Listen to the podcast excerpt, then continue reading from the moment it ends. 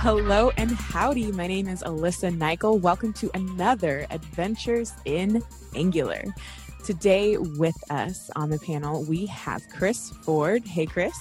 Hello.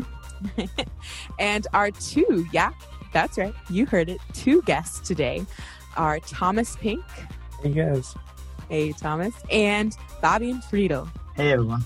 So, what are we talking about today, everyone?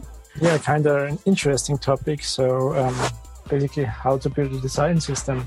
Mm, uh, yeah, we were talking pre-show, and you know, using Angular that's one thing, but just any design system that'd yeah. be tough to tackle. So, yeah, that's for so, sure. B- before we dive in, can Thomas and Fabian, can you tell us a little bit about yourselves and like, what you do?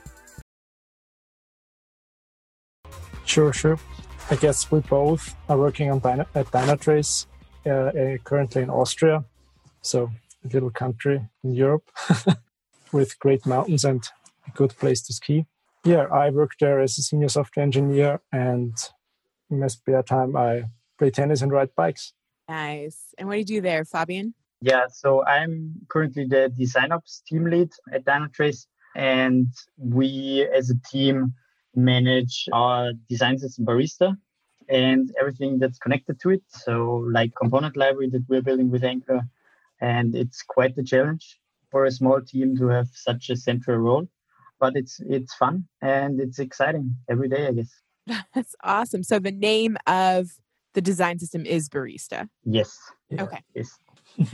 okay. And, so I and I think, you can find it on on, oh, on the GitHub. GitHubs. Yes. Yes. I see that. So the link will be in the show notes, uh, github.com slash dynatrace dash OSS slash barista. Oh, I see yes. the homepage, barista.dynatrace.com. Cool. So before we even dive into creating your own, why don't we tackle the question of what is a design system?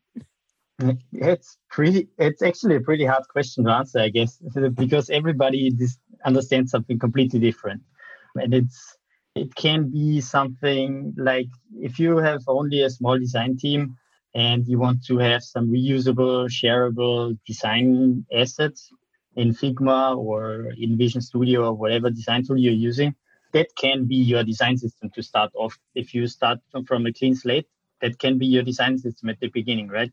But that's where we started actually.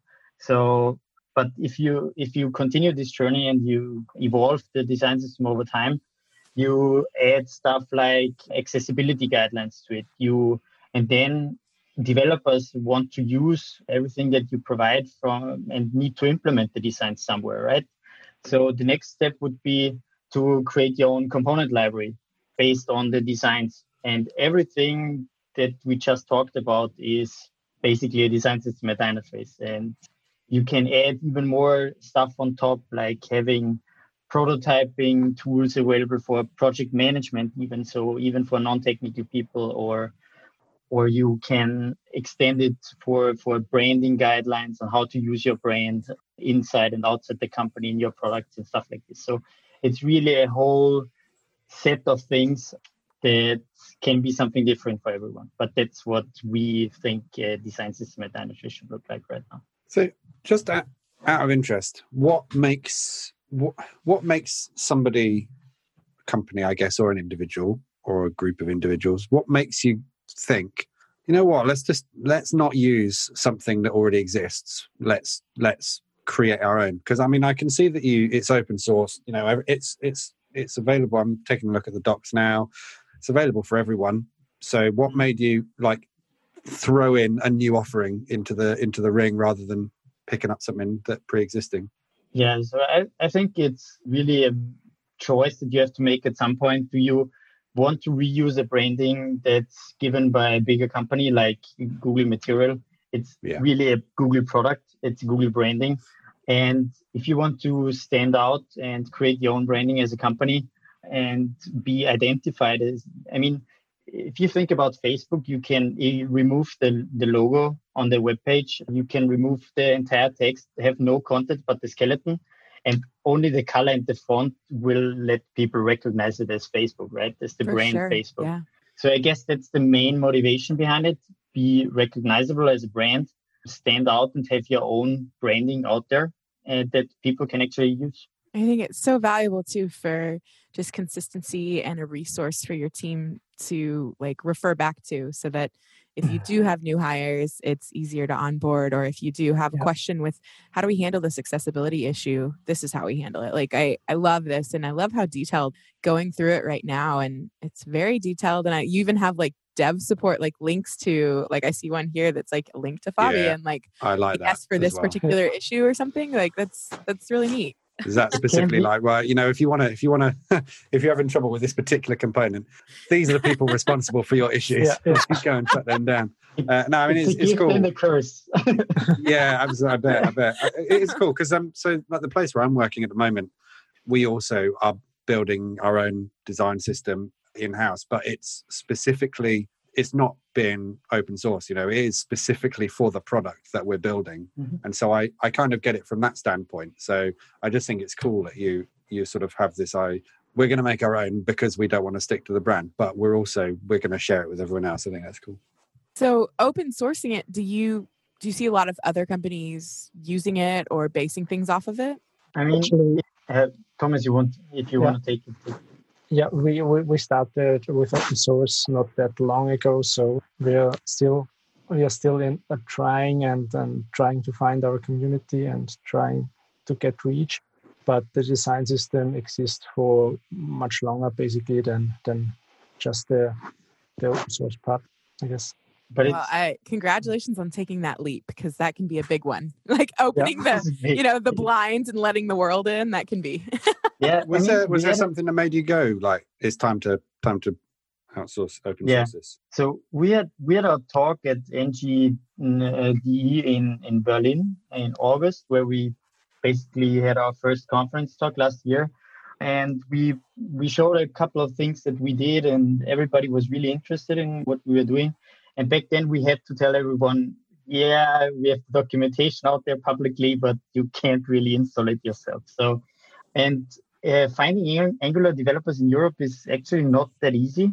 So you you want to have as much out there to people to show people that hey, we take this stuff really seriously and we want to provide high quality components.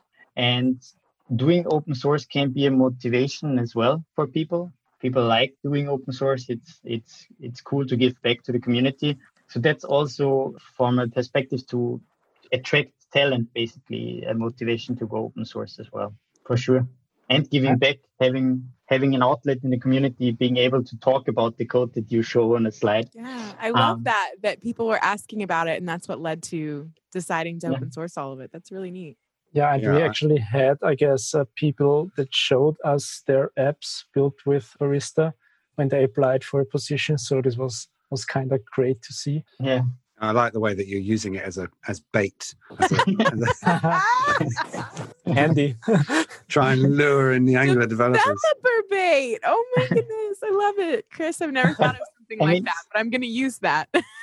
It, it's pretty cool to be working on, on open source 20 every day of the week basically it's like we we inside the team enjoyed quite a lot but it changed the way we work completely basically you need to work differently Well, if you you need to work source. differently because there's more Yeah. like like, everything is visibility. async right everything is async n- not only visibility wise but I, I guess you need to document a lot more. You basically document everything for people that you don't know or even reading or want to contribute right? So you want to open yourselves up. You want to be as transparent as possible about the processes. Everything that you do there should be available for everybody because everybody can see it right? So we want to encourage everybody to to contribute to open pull requests open issues and And actually, I guess a huge step for us was bringing the discussions to the public, like discussing components, discussing bugs on GitHub. So Was everybody that can scary? Did that go? No. but it worked out fine, yeah. People I guess are you are you are opening yourself up to exposure, though, aren't you? When you when you do that, like Yeah. when you when you're working on something in house for your client, you, you know you've got you've got like a few people reporting bugs to you, but as soon as you go, hey, everyone, take it, you know, feel free to help yourself. Everyone just piles in. right, What's wrong like, with it? You're like, I didn't mean it. I take it back. Nobody, Yeah. nobody. It's closed source now. Sorry. Go. so it was actually not just a step for the public for, or as you say for the outside of, of dynatrace it's also a, a huge motivation for people inside dynatrace to suddenly check out what's happening there and then giving a lot more feedback than if it's just a, a small a small package a small a, s- a small tool inside dynatrace yeah, Hey. you can get exposure uh, if you want it as a single employee in the company as well. So you usually work your your day job is working on some front end tooling that reaches the customer or, or maybe even maybe not. But you might need a component that others can use as well. And if you can do that by contributing to an open source project, it's pretty cool. So, do you have rules? Uh, you're saying, you know, it's a way for even internally someone can contribute. Do you have rules or guidelines as far as when you contribute a new feature, make sure you're writing about it in the documentation? Like that has to be a part of the PR or guidelines such as that? Yeah, we, we, we actually have a lot of guidelines out there. so New developers can take a look on. And I guess every feature starts with a kind of feature proposal as a GitHub issue. So you write down what you need, and maybe also you have thought of, of kind of a solution already. And then everybody jumps on board and goes on on that. And we have a lot of guidelines in place that will help you get started and go for the for it. So before we talk about more about contributing and uh, getting into barista, is there anything that you both wanted to mention as far as what's actually mixed up in barista? What is it consisted of, and uh, other than is it? Because I'm seeing a lot of components, like we were talking about, also colors, icons, things like that. Is there anything specific you'd like to highlight? Yeah. So what what we try to do as much as possible is we try to have accessibility basically baked in into the components. It's really something where we try to do our research, check out check out guidelines by uh, W3C. And We have accessibility tests in our in our CI pipeline to check the components. So it's really something that we try to build into the components so that the UI developer that then uses the component doesn't have to worry about that too much because it's already everything there to use. So this is definitely one thing. And the next thing, I guess, that we are really proud of right now is the StackBlitz integration, which is pretty cool as well. So you can even click the small button on the on the corner of each example, and it will spin up a StackBlitz example where you can start prototyping right away. With everything set up. Yes. Oh, that That's is very cool. I, I I really like the fact that you've got the the accessibility all built in. You know, we were we were talking about accessibility in our last episode with Vitaly Bobrov, and and you know one of the things that came up was just how as developers it's just like another thing to try and remember to do. You know, and it. I, I mean, I I'm, I'm guilty of that. I it's not always at the top of my list because I'm just always thinking of a thousand different things when I'm developing, right? So actually, for me, being able to use something where this stuff is just it's like a first class citizen you know as part of my components. That that is i think that's fabulous. This is Yeah. really neat. There they have an accessibility checklist and it is going like it's going through even I I guess it's pulling out like 1.3.1 info and relationships or 1.4.1 use of color. And it's like grouping these like rules here. I'll like link it in the chat.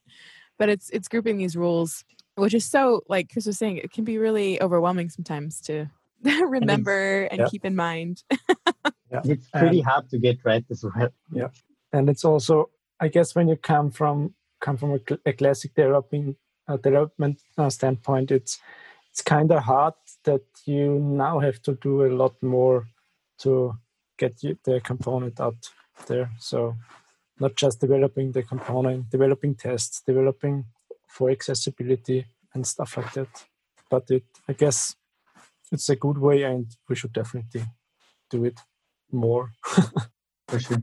So, how can developers try out Barista? What's the what do they do to incorporate it or start with it? Uh, if I remember correctly, it's ng add at dynatrace slash barista dash components. Shut the so, front door. Love it. Love it when you just take all the work away for me. That is perfect.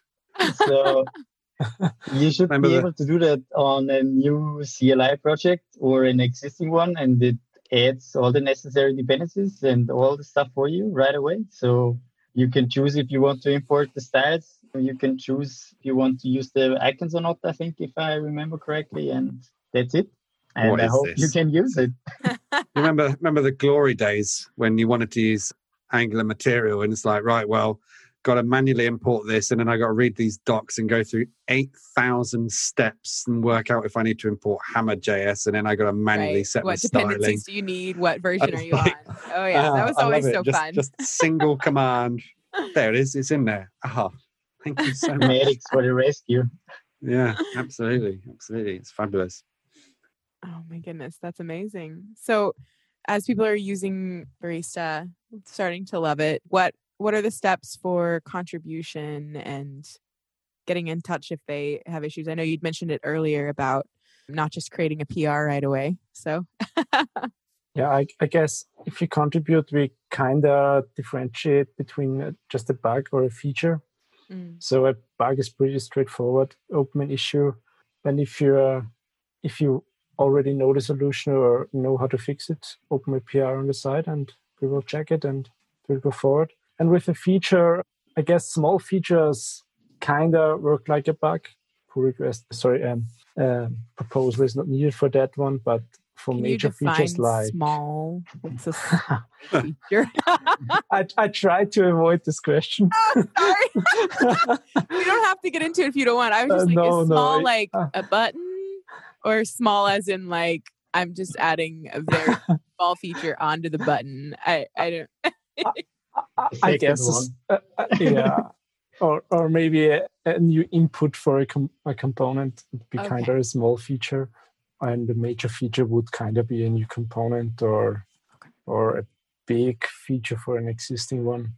But it kind of depends. Sorry, did not mean to put you on the spot with the worst question ever. So I think people who contribute to open source are so brave because I'm I'm listening to you having this discussion, thinking like I wouldn't even know where to begin if I was going to like implement a new component. It's like, what's it missing? I don't even know. Like, I guess you have to be using it all the time because I know actually, to be fair, I use a lot of Angular material, and you know, I I, yeah. I come across things that are missing from there, like like a file input, for example. You know, so yeah, I, I, I get it if you're using it regularly, but yeah, but just like, I know I'm just going to add this new stuff.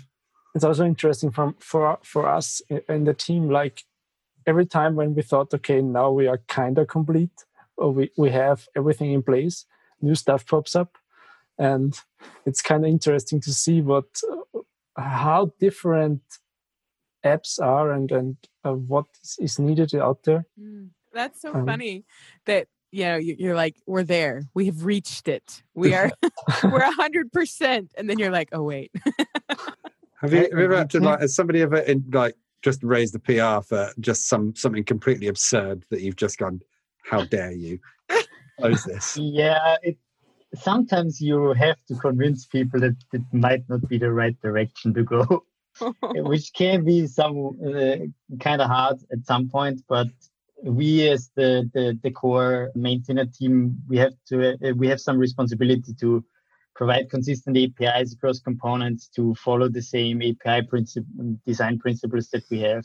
Stuff like this. So you can build the same component probably a hundred different in a hundred different ways as, as part of the design system, we try to be consistent, not even in the look and feel, but also in the way developers use the components, right? So having an input name disabled on all your on all your components and be consistent makes it easier for for your consumers and for your developers to use the components. So is it it's time consuming to interact with people to talk about might not be the best solution for us to take PRs and merge them in. Is that does that overwhelm you guys, or is it totally fine? I mean, I mean, it's, it's yeah, go, yeah, it's quite different. It, it goes up and down, um, but overall, it uh, it takes quite quite some time from the team to deal with those. Um, so we have a caretaker rotation basically in place. So we always pair up two two team members for one week, and they are in charge of answering questions on the Slack channel and being the first people to respond on GitHub issues, trying to do some housekeeping on pull requests and stuff like this. So everything that you need to do in an open source project, like label the pull requests, merge them, reach out to the to contributors if they if they are stuck and stuff like this and help them out. So we basically have a two people rotation in place to handle this. Yeah, couldn't have said it better. I guess. Can I just ask? So, how heavily is this used inside of Dynatrace? You know, I mean, uh, are, are we talking?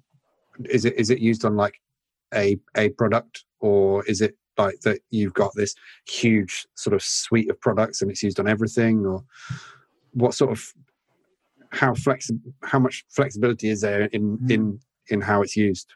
So uh, Dynatrace has like something, some or let's say their product, which is called Dynatrace.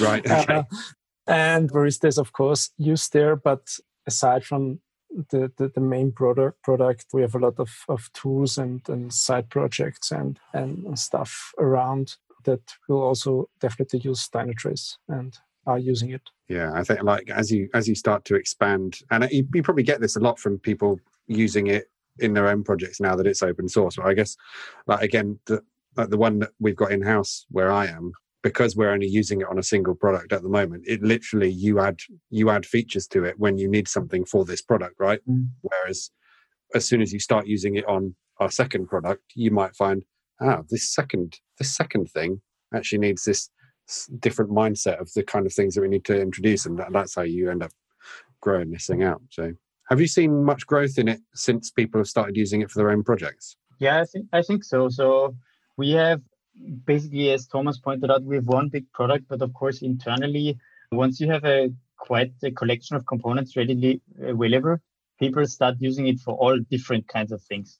Like DevOps team is building the in the internal pipeline tooling UIs exactly with that. Our security team is building the internal security tools with the design system which is quite nice. And you get some different perspectives also, not only from the product perspective, but also from some internal toolings. And this is this is, I think, significantly increased. And over the last couple of weeks, we also see some mm. significant increases in contributions, especially from people from different UI teams coming in. Like they are now heavily using it for a couple of months or even years now. And by using it longer and longer, they are also more willing to contribute and pitch in themselves. That's for sure. Can so, I just? Oh yeah, no, you, you, go. Chris. No, I, was I was just gonna. I will now not say a thing. Go. I'm like, oh, I hate that. I hate that dance. It's like whenever you're in the store and you're like trying to pass someone and you're yeah. just kind of keep, yeah. You, you, should you should try it when both of you are British and you're just being so dreadfully polite. And it, it can go on. It can last for days. It just goes yeah. on until somebody gets hungry and then you have to go and find something to eat. okay, I, I, I just know of. Uh, I heard something like a Canadian standoff. what? Just like because they're so polite. Yeah, and there are two Canadians basically opening the door for each other, but no one goes in. So oh and, yeah. my word! What was I going to say? It's gone now, Chris. Dang Sorry. it! See, that's that. That's how you secretly win one of those standoffs. You just confuse, you, just you baffle your opponent. Distract. yeah.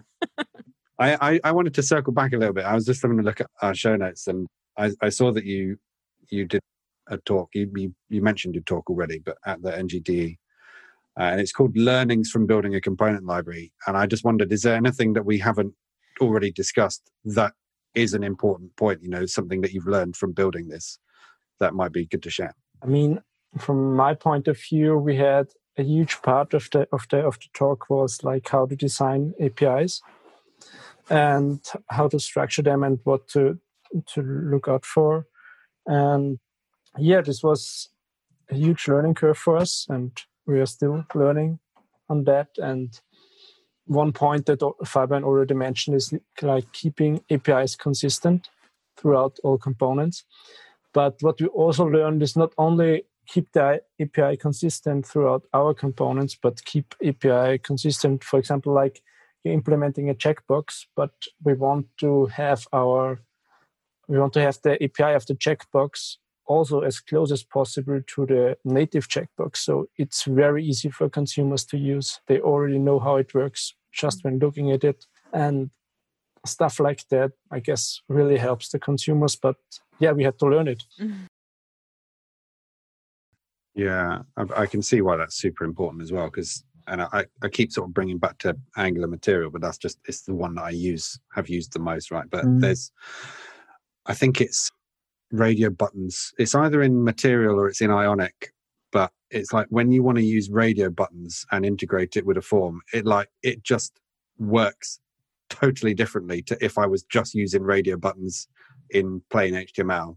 Mm. And I find that so frustrating because mm. I just, like you say, I just want to implement this as close to the the actual non-framework thing as I possibly can. And the, I hate it when I have to put radio buttons in because I'm always on Stack Overflow, just reading the same same posts that I read every time, you know, to try and figure out what the answer is. so you have like very strong emotions to radio buttons, I guess. Yeah. No, as anyone does. As yeah, absolutely. Yeah, and one one additional thing that we definitely learned, and this helped us actually keep our APIs quite stable, is to use content projection in Angular for for the smaller bits and pieces of your components. So if you have the card, I mean, Material does it the same way. We were, of course, heavily inspired by what they are doing. They are doing it for quite some time. Very, very good, actually.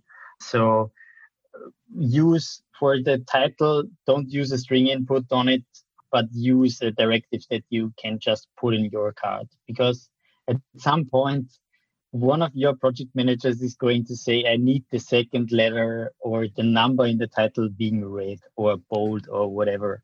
And then if you used an input that can't handle HTML, then you basically have to change the API and break it. And if you provide it as in the library that people install it as a dependency in their project, it's you should have your APIs as stable as possible for as long as possible, so that. People don't have to upgrade.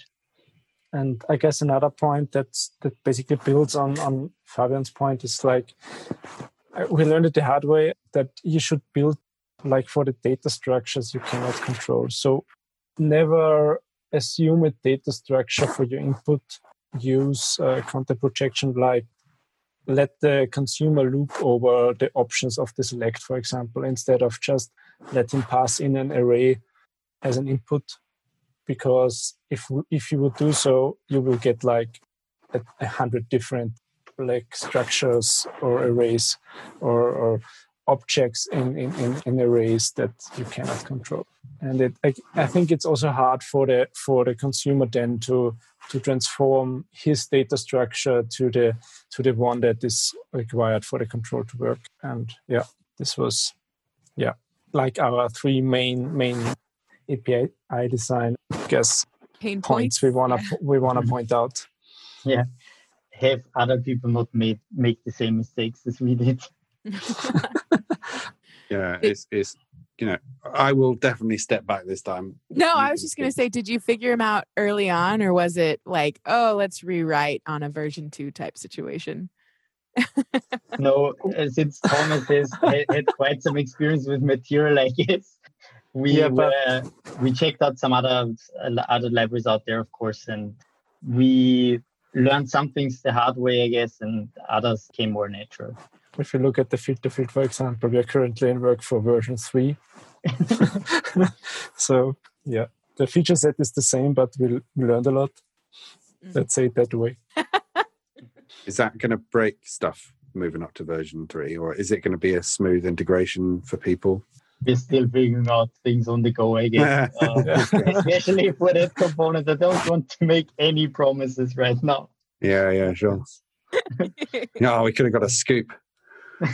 Barista yeah, guarantees yeah. no breaking changes. But not a but single not official, issue. unofficial. yeah. But what we're trying to do with each breaking change is automate as much as possible. So you might be familiar with ng upgrade, ng upgrade, ng update. I, I can't I never uh, remember correctly. Wh- whichever one isn't going from Yeah. Angular JS to Angular. Yeah, so if you do that, you can do the same thing with component library usually. So we try to automate as much as possible away from the from the developers if they want to upgrade, and we stick to the release cycles of Angular quite closely. So whenever Angular releases a breaking change, like with version 10, we usually wait a couple of weeks, and the next breaking version is then around the corner for us as well. I, I think speaking of version three, do you have any plans for the future we can talk about? Yeah, so we we had a very close look at web components to help us help us solve a couple of future requirements, and we don't want to like limit us to the to the Angular world out there. I think React has has quite a cool community out there, and people have built awesome stuff in the React community as well. So we are thinking about expanding the new components for the next version uh, of the design system also and provide them as web components for everyone to use and not only for Angular developers as Angular components. So That would be, like, That'd be like there. a huge, huge upgrade, right? Like to take everything into web components. Yeah, sure. Mm. It's quite quite big challenge as well. It's a big project. It's, we have checked out some some different libraries out there, some different ways of how to build web components efficiently. Angular Elements was one of them. Stencil.js is, was the next one. But at the end, we we kind of decided now on Lit Elements. So if you haven't checked it out, it's actually a quite a cool layer on top of web components. So definitely encourage you to check it out as well. is And that lit to- elements. Yeah. Yes. Yeah. I feel like I've heard of that. It's also Yeah, from Google, from the maybe you know the Polymer team. They mm-hmm. developed Yeah. it, Oh, and it's kind of easy to integrate it into Angular in in I your see. existing app. So they're just trying to sneak Polymer out there again. Let's just give it a new name. Maybe people will use it this time. yeah, yeah, but it's actually it's not not as much work around the standard anymore as Polymer was in the past. I think I feel like standard has evolved quite quite a lot in the meantime, and yeah, it, it's a library and not the framework. And this is it's not as heavy as Angular might feel in certain situations. If you build a component library, you don't need a router, you don't need a service worker, you just need a small part of Angular. The ecosystem is pretty awesome. But if you only focus on building a component library, a scaled down version of what you're trying to do might might be a better fit. Why, why use a library or a framework for your web components at all? Just out of interest. And I- I'm, I'm web components is something that is is has been like at the top of my my radar for a long time, and I, I've just not sort of taken that step to get to properly get into it. So, if I and I've realised we're going off topic a little bit, but if I, so, if I was like to look into that, why why would I look at a library or framework rather than just starting to build some vanilla web I- components? I guess the big point there is data binding or binding itself. Like the web components itself do not have something like binding in place. So you have to update and re-render your own as by your own. And that helps Sounds- basically. Sounds ghastly. Yeah. Developer ergonomics is for me the killer feature. So it if you take a look at on how you have to write your template for your web component, you how you have to hook up into lifecycle methods, this whole boilerplate of actually fitting into the standard is just taken away out of your hands. The library is taking care of it. You have to write one render function. That's it. That's basically the minimum that you have to do. And having this ergonomics in place for you to actually write efficient web component code, having efficient render updates, stuff like this was for us, I guess, the killer, the killer feature. So Lit Elements handles all of that. Yeah, um, that sounds sounds good.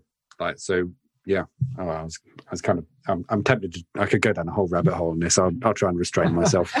I'll I'll retract that question before I ask it. We can have a follow up if you like. I like to talk Yeah, about, about that stuff. web components. Yeah, because Yeah. I'm I didn't even know that Lit Elements was a thing, and now I'm like, I actually might it's try to use. Dang it, Chris. and it's, it's so neat if you think about you can import it as a ECMAScript module in your browser and not have a build even running. It just works because it's it's using everything the platform gives you. You don't have to have a webpack build. You don't have to have a rollup build in place. Wow. You can throw in an import statement in a script tag and it loads your web component and you can use it. We're not And- paid to say that. So I'm not. And- but I'm excited about the technology. Here's a bold wrong. claim as well. Lit Elements is is supported supports Internet Explorer of all browsers. Why is that still a thing? Where are you seeing Um, that? It's on. If you just go to the well, if you to be honest, it's easier to just Google Lit Elements because they did not pick the the best URL, best domain. But um, if you go to the Lit Elements website and you scroll down to the bottom, browser compatibility, Lit Elements works in all major browsers: Chrome, Firefox, IE, Edge, Safari, and Opera. I mean, I would argue that IE is not a major browser anymore. Yeah. But, um, still. second well, okay, so you would you would argue this, but would you believe I told you that my next big series at work is talking about how people can migrate from Silverlight to Angular. Goodness me. wow, Rather you than me. Silverlight is still speechless. thing. I'm- It's I'm well because it's end of life next year. Is it? And so Really? big companies that are on these massive Silverlight applications are trying to figure out what to do now. So I Interesting.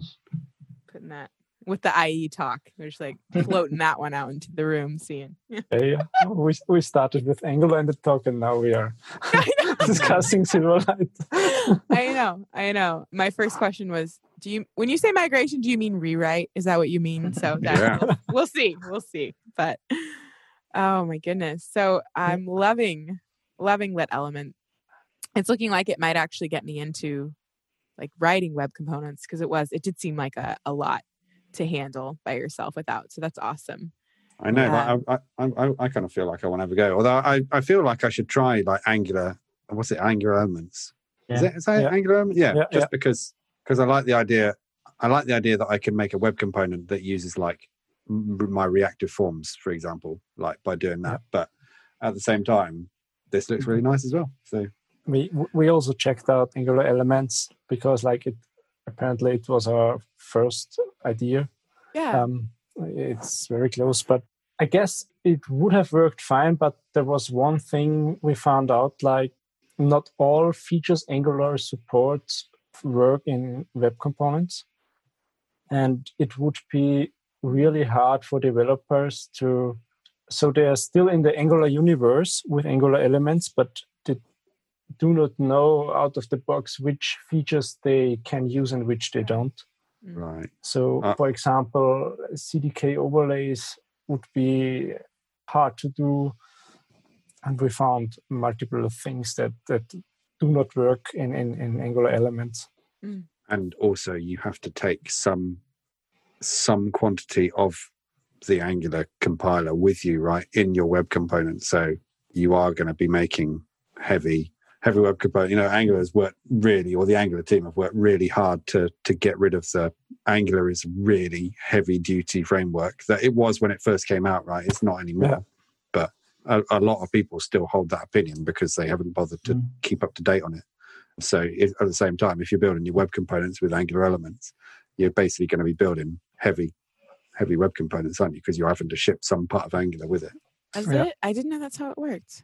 I, th- I think so mm. because you, you basically still got to fire up Angular to make the component work. I think I haven't looked into it enough. Yeah, it tree shakes everything away. It can tree shake away that you're not using from the framework, similar to what Webpack does or the CLI build does upfront. But still, you need you basically have to include some parts of Angular in each and every web component that you ship. Mm. So you basically have to multiply this by every web component that you have.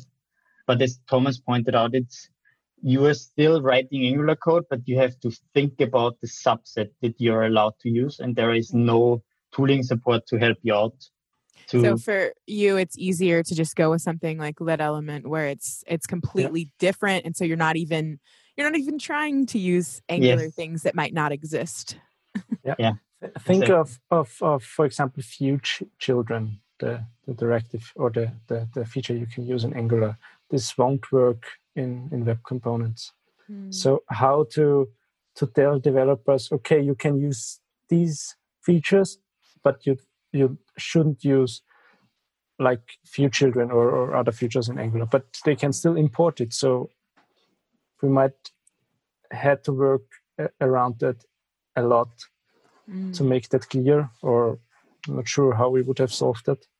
That's so, mad, isn't it? Actually, like why would why would they why would it be a thing that you can do in Angular if it, you can't actually do all of Angular in it? It's madness. Yeah, but I think it's a, a technical reason because right. I, I think I remember talking with some other devs about this, isn't it? Because like, how would that work outside of Angular? Like, wouldn't it be incredibly painful and kind yeah. of dependent or something? Yeah. Yeah. It's also a matter of you can you can basically build your a big web component if you want not not think about something that you compose out of different bits and pieces and wrap this into an Angular element and everything works out fine and Angular runs within this.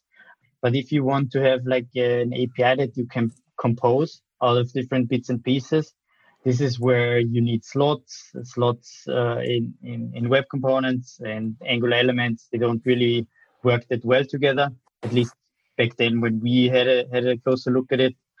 So it really depends on your use case. I think you can build quite a big app and wrap it into a web into an Angular element, and everything is good. But if you want to have a composable UI library for your design system, it might not be. Yeah, I think honestly, it just approach. wasn't like you were saying. It just wasn't there yet, and yeah. especially with Ivy and some of the other things they were focusing on, things just kind of got put on hold. So I don't know as far as like version 11 or 12 if we'll be seeing any updates with elements, but I do mm-hmm. know that it was kind of uh, stalling there for a bit and lacking in the feature set. So, but still, it's a cool, cool approach thing that they are taking. So I'm excited to see what's to come. Yeah, but there's actually one thing we're gonna miss, and that's the CDK, because this is actually a great piece of software and helped us a lot. So, shout out to the CDK. But I what what things do you guys use the most in the CDK? I think overlays, overlays and portals, overlays and portals everywhere. Uh, yeah, I guess those two and the accessibility features like focus traps and stuff like this They make it a lot easier to to handle those complex accessibility features as well. I say the accessibility stuff is like one of my favorites for the CDK. Yeah, it's but... pretty awesome. Yeah, and if for sure the CDK, CDK folks hear that we are looking forward for date picker support. Isn't that they didn't they say something about that? Or actually I hope so, yeah. I think it got the range update in 10 yeah. or something. Which is also nice to have in material, but I'd rather have it in the CDK and style it myself. Yeah. Mm-hmm. Uh, let's see. We are almost to the top of the hour. So before we hit up picks, is there anything else you gentlemen would like to mention about Barista or web components or any anything else before we hit up picks? Mm, I guess try it out, give us feedback, reach out, open issues. Any any feedback is is highly welcome, and yeah, happy to hear any any input and any feedback. And sorry, Chris, did you have any more questions? No, Thank you. Thanks for checking. I was like, oh no, I might have cut cut him off. I better, I better, I better fix that. Oh well, we always let our guests go last. Um, so I'm gonna say my pick for the day is just Code It Live, the Twitch channel. I'm on there all the time with my other advocates, specifically Wednesday afternoons doing UI work. So yeah, come check it out, hang out. Let's do some some some fun coding live. You know how that always goes. So, um, but yeah, Chris, what do you have for us today? I, I kind of got a random, bizarre pick. I was on Twitter last night, as I am occasionally, all the time. I saw somebody tweeting. I can't remember what they're tweeting about. To be perfectly frank, I, it, the the content didn't stick with me, but they were describing something. I'm assuming that they were American, describing something they were calling whipped cream, and they had one of those cans, and they were squirting cream out of it, right? Yes. Is that what is, is that what whipped cream is in yes. the states? Right. What is it that's? Ma- that's madness. No, we call it squirty cream. That's squirty ah, cream. no, right? it's not. it is. It is. And whi- I'll have you whipped cream. Right, is when you get cream and you get put it in a bowl and you beat it until it goes thick and stiff. And I just saw this tweet. It obviously incensed me. I was like, why? How can you call that whipped cream? Yeah, That's cream. squirty cream. Squirty cream. Is that Squirty cream. okay, That's my Thomas pick. Fabian? Is it squirty cream or is it whipped cream for you? So uh, the the whipped cream part that Chris described is called Schlagobers in in Austria, by the way. So if Yeah. you if you So- want to check that out as well, yeah, And y- you know what it means translated? Like what? The the obers is like cream and schlag is like punch. So you punch the, the or cream. whip- Yeah. Punchy cream. Yeah. Absolute punchy cream. Punchy cream. We got cream. whipped, we got squirty, and we got punchy cream. I love Yeah. it. So my pick is squirty cream. I love it, Chris. You know, the first time I was in London, I was talking to some coworkers, and I was like, "So tell me, like, favorite favorite dessert? Go!" And they were like, "Oh, banoffee, banoffee pie," and I was like, "None of that is a word." So then they had to like Google it and show me. You don't have banoffee pie. Never heard of it in my life. So I love I love learning about things like eh, whether it's you know what they're called or just I I love it. So I You know like what you might have with bring that to banoffee pie? Squirty cream.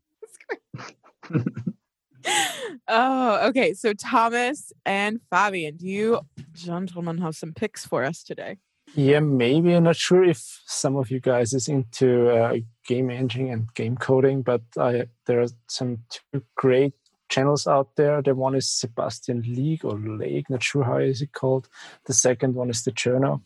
I'm watching them quite a lot recently because I never programmed for game engine or, or, or had a look under the hood of, of how games are developed, but yeah, they they provide do a great job and and Is this on how it's done. Is this on Twitch? What is this on? it's, it's on YouTube. YouTube? Okay.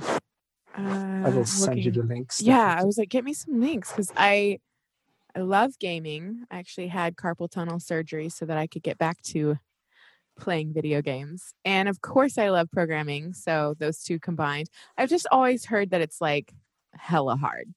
Like that like here's web development and then here's game development, like way up there. So yeah. I, I would be curious to to see. first, And- the, and- the first screen when I saw C C code, it was like I have to see if I can dig it out. But a, a friend of mine is like the engine lead at Paradox Interactive.